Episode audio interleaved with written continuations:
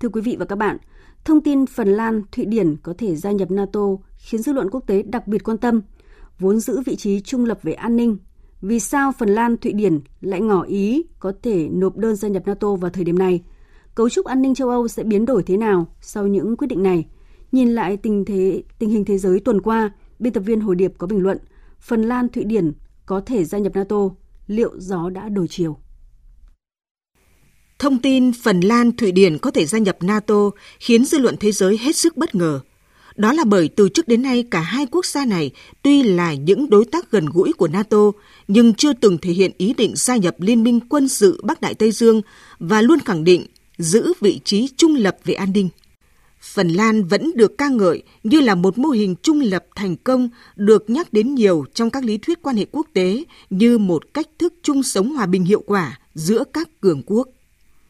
Chính vì thế, thông tin Phần Lan dự kiến nộp đơn gia nhập NATO vào tháng 6, tiếp sau đó sẽ đến Thụy Điển, khiến nhiều người đặt câu hỏi vì sao hai quốc gia này từ bỏ vị trí trung lập về an ninh.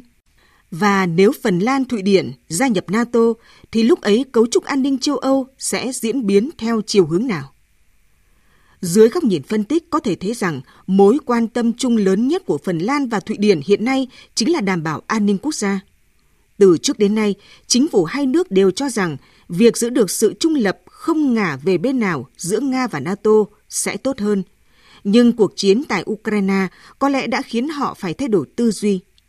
Sau sự kiện Nga mở chiến dịch quân sự đặc biệt tại Ukraine, cả Phần Lan và Thụy Điển đều mong muốn được đảm bảo an ninh trong bối cảnh môi trường quốc tế biến động phức tạp.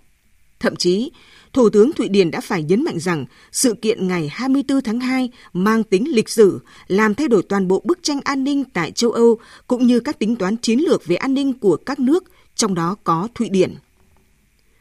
Cũng có thể nói rằng, những gì xảy ra tại Ukraine đã buộc hai quốc gia Bắc Âu này phải nhìn nhận nghiêm túc về tương lai an ninh của mình và việc tìm kiếm chiếc ô an ninh từ Mỹ và NATO là một trong những tính toán của hai quốc gia này. Rõ ràng, sau thông tin Phần Lan Thụy Điển có thể gia nhập NATO, bàn cờ an ninh châu Âu đang xoay sang một hướng khác căng thẳng hơn. Từ trước đến nay, Nga luôn chủ trương ngăn chặn mô hình NATO mở rộng về phía đông, sát biên giới với Nga. Do đó, việc Phần Lan và Thụy Điển từ bỏ vị trí trung lập về an ninh đã, đang và sẽ đặt ra một nguy cơ rất lớn với Nga. Moscow đã lên tiếng cảnh báo có thể sử dụng vũ khí hạt nhân để bảo vệ các lợi ích quốc gia nếu như Phần Lan và Thụy Điển gia nhập NATO. Tất nhiên, việc lựa chọn có tham gia NATO hay không cần được Phần Lan và Thụy Điển xem xét đánh giá và phân tích lợi hại một cách cẩn trọng. Bởi nói gì thì nói, hai quốc gia này vẫn phải lưu ý đến thái độ của Nga.